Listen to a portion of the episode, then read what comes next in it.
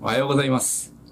家庭菜園が面白いシリーズシーズン2パーソナリティのご一です。42回目のエピソードになります。いつもお聞きいただきありがとうございます。今日のテーマです。秋に収穫する枝豆と大豆の育て方という話題です。昨年ですね、8月に種まきした大豆がうまく育ち、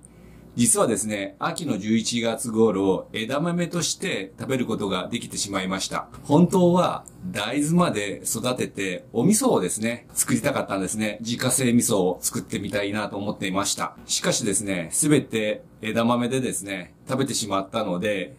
今年はですね、ちょっと量を増やして、大豆もね、最後まで作ってですね、お味噌作りにチャレンジしたいなと思っております。で、今日ですね、この配信の後、ポットにね、ポリポット、こちらにですね、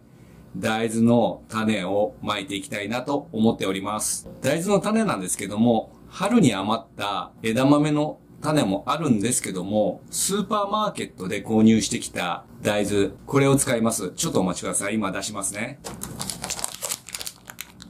こちらがその大豆の種です。これスーパーで買ってきました。サムネイルの写真もこの大豆の写真を掲載しております。で、これですね、北海道産、これですね、北海道産とは書いてあるんですけども、品種は書いてないですが、去年もこれ同じような大豆を買ってきてですね、うまく育ったので、ちょっと品種わからないんですけども、これもチャレンジなんですが、巻いていきたいなと思っております。で、結局大豆も枝豆もですね、ほぼほぼ育て方は同じなんですけど、秋巻きなので、まあ、秋というか夏巻きですね。夏巻き、秋に収穫するということで、えー何点かポイントを押さえておきたいなと思います。まずね、土作りです。で、大豆の最適な酸度は、pH ですね。6.0から6.5です。これはですね、ちょっとアルカリ性ですね。大豆はね、酸性度には弱くて、アルカリ性の土壌の方がよく育つ野菜です。ですので、駆動石灰をね、しっかり巻いておきます。で、この時ね、肥料は入れなくて大丈夫です。大豆はですね、空気中の窒素を自分の中に取り込んで、それを根っこの方にですね、根粒菌という形で窒素を定着させる機能がありますので、これ面白いですよね。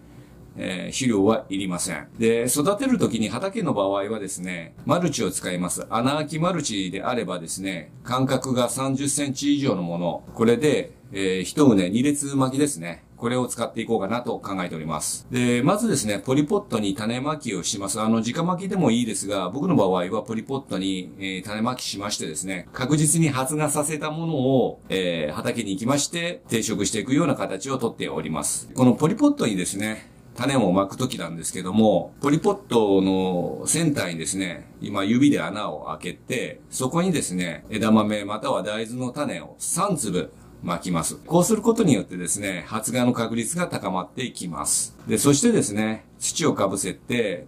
若干鎮圧させてですね、水をたっぷりかけたら、発芽まではですね、水をあげません。これですね、水あげちゃうとですね、大豆ってあのーまあ、膨張して膨らんでですね、その後水をかけられるとですね、これ、またですね、えーこの大豆がですね、膨張しようとするのかわからないんですけども、腐っちゃうんですよね、これ。大豆が、土の中で。で、特に今、あの、気温も高いので、非常に注意しないとですね、大豆が腐ってですね、一個も発芽しないという結果に陥る可能性があります。同時にですね、培養土を買った時に、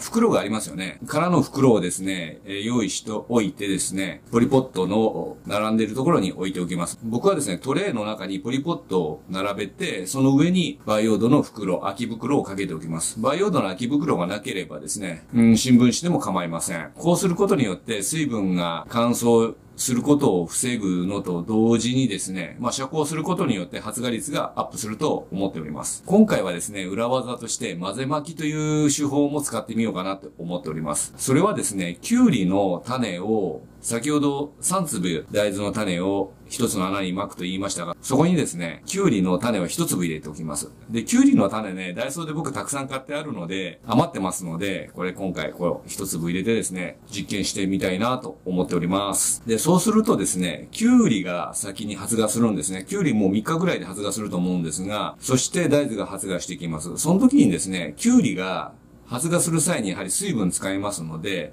いい具合にですね、ポリポットの中の土の中の水分をですね、吸収してくれましてですね、えー、先ほど申し上げたように、大豆が膨張して腐る可能性があるんですけども、それを防止する意味合いがあります。まあ、キュウリも発芽して、大豆も発芽しましたということで、えー、大豆がしっかり発芽した時点でですね、キュウリはもうお役御免ということで、根元から引き抜くかカットしてしまいます。で、いずれにせよですね、1週間ぐらいで大豆を発芽してきますので、それで成長を見守りましてですね、発芽しましたらですね、水をあげて構いません。その後、本場、本用とも言いますね。これがですね、5、6枚になったら、種子の先端を指でつまんでですね、摘心しちゃいます。そうすると、その後ですね、脇芽が出てきて、大豆の収穫量が増えるという3段でございます。この状態でですね、定食をしていきます。それで定食が終わりましたらですね、もう間違いなく防虫ネットを貼っていきます。こうすることでですね、アブラムシの飛来をできるだけ防止するとともに、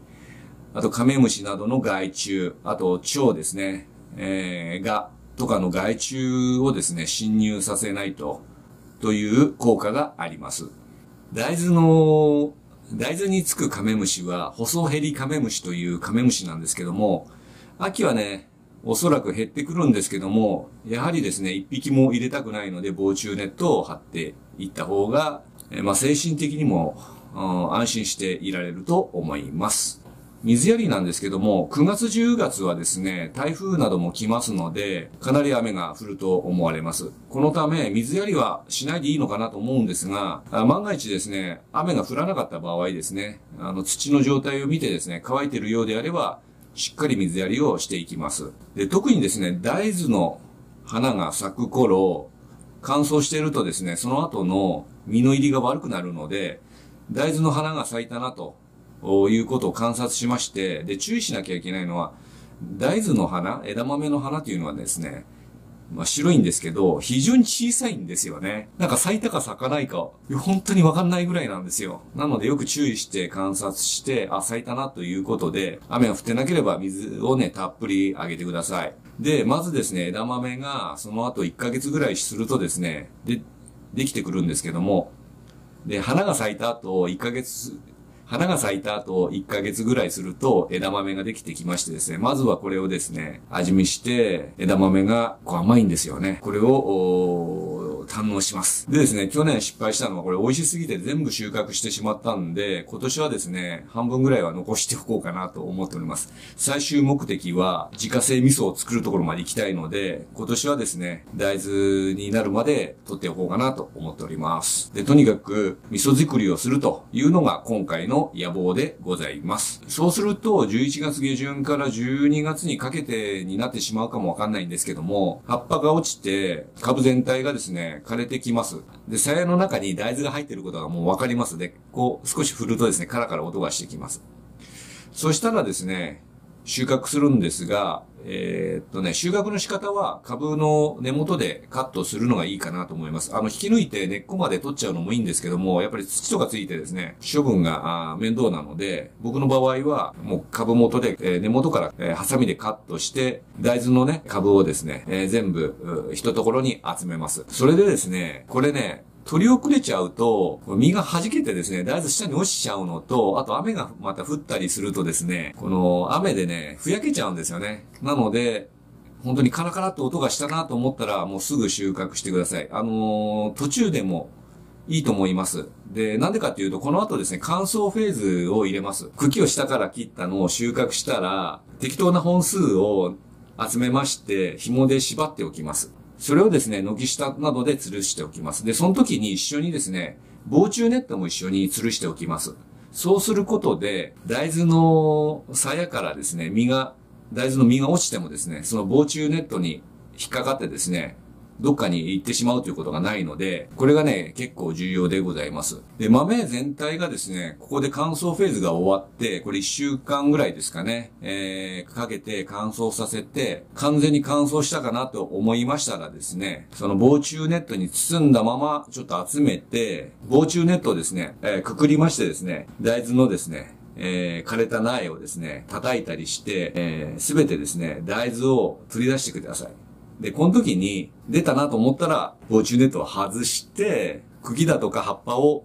取り除きます。いわゆるね、脱穀ですね。これ結構面倒なんですよね。非常に手間がかかると思いますので、もしかしたら一日で終わらないかもしれないです。で、とにかく、まあ大きなそういう葉っぱだとか茎を取り除いて、まあ、豆と、まあ、細かなゴミみたいな形になると思うんで、そしたらふるいをかけてですね、粗いふるいをかけると小さなゴミは全部下に落ちてきますので、で、完全に大豆だけにします。大豆に傷が入っているものだとか虫が食ってるものは全て取り除いて、綺麗な大豆だけをジップ袋とかにしまいます。あるいはですね、追加で乾燥させたい場合はですね、収穫用のネットとかに入れましてですね、さらに軒下にそれを吊るしてですね、乾燥させます。もう乾燥が終わってるなと思いましたら、ジップ袋に入れて、乾燥剤も入れて、まあ、冷蔵庫に保存しておきます。そしてですね、翌年の1月から2月にかけて一番寒い頃に味噌作りを始めます。味噌作りの工程はですね、収穫してうまくいった頃にですね、また紹介しようかなと思います。で、最後にですね、大豆枝豆の育成で気をつけるポイントをまとめます。まず、害虫対策は防虫ネットを必ずかけておきます。その他、病気に注意です。主な病気は、モザイク病、ベト病、反転病、ワイカ病など様々です。で、これを防止するという予防の観点で、ストチューをですね、定期的に散布するということ。あるいはですね、アブラムシが病気の要因となりがちなので、アブラムシがついていたらしっかり駆除してください。アブラムシの駆除はガムテープとかでペタペタ葉っぱにですね、つけてアブラムシを取っていくというような地道な作業になりますが、アブラムシはですね、しっかり駆除していきましょう。あとですね、僕は今回スーパーのその大豆を使うんですけども、一番理想なのは大豆用の種を買って、奥手って書いてあると思うんですけど、万世と書いて奥手って読むんですが、その奥手の種を買いましてですね、そこに病気に強いだとかっていうのが書いてありますので、そういう種を選んで育てるのがいいかなと思います。今回ですね、スーパーマーケットで買った大豆なんですけども、一応ですね、遺伝子組み換えでないということは確認しております。ちょっと病気になるかどうかはよくわかりませんが、まあ実験的にやってみたいと思いますので、また育成状況についてはですね、アップデートをしていきたいなと思っております。今日はこの辺でおしまいにします。最後までお聴きいただきありがとうございました。今回は秋に収穫する枝豆と大豆の育て方というテーマでした。あなたにとって素敵な一日となりますようにご一がお届けしました。それではさようなら。バイバイ。